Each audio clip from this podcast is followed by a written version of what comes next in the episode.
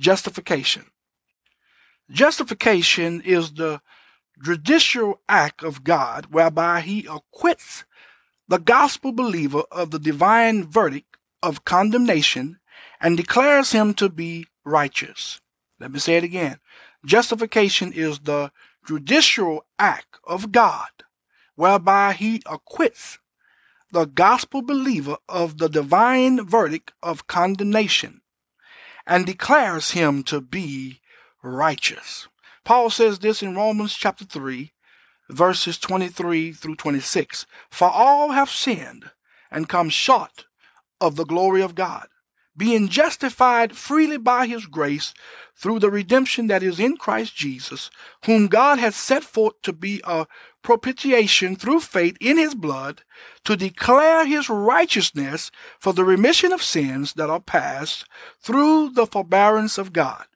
To declare, I say at this time, his righteousness, that he might be just and the justifier of him which believeth in Jesus. Listen, God justifies everyone who believes in Jesus Christ. The moment a person believes in Jesus Christ, they immediately becomes justified in the sight of God the Father. Jesus made justification possible for us. Paul makes this plain in Romans chapter four and verse twenty-five, which reads, who was delivered for our offenses and was raised again for our justification. Now, Paul goes on to say in Romans five and one, therefore being justified by faith, we have peace with God through our Lord Jesus Christ. Listen, Jesus did it all. And because we believe that, we were justified. And that justification has brought us peace with God. We are back in harmony with him. The first Adam took us out of harmony with God, but Jesus, through his shed blood, has brought us back.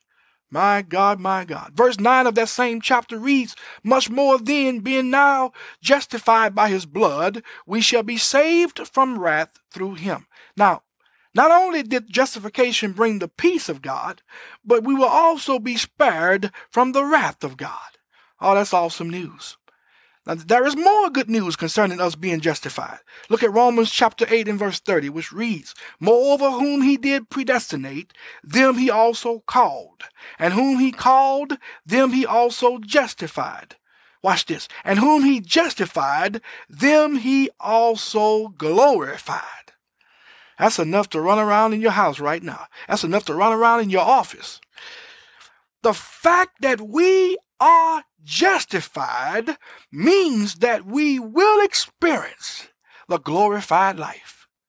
Oh, let me say it again. The fact that we are justified means that we will experience the glorified life. It is a promise by God. Look at the word glorified. It has Uh, E D at the end of it, showing that in the mind of God, it is already done. It's past tense. It's in the past tense. It is already done. So we can count on it.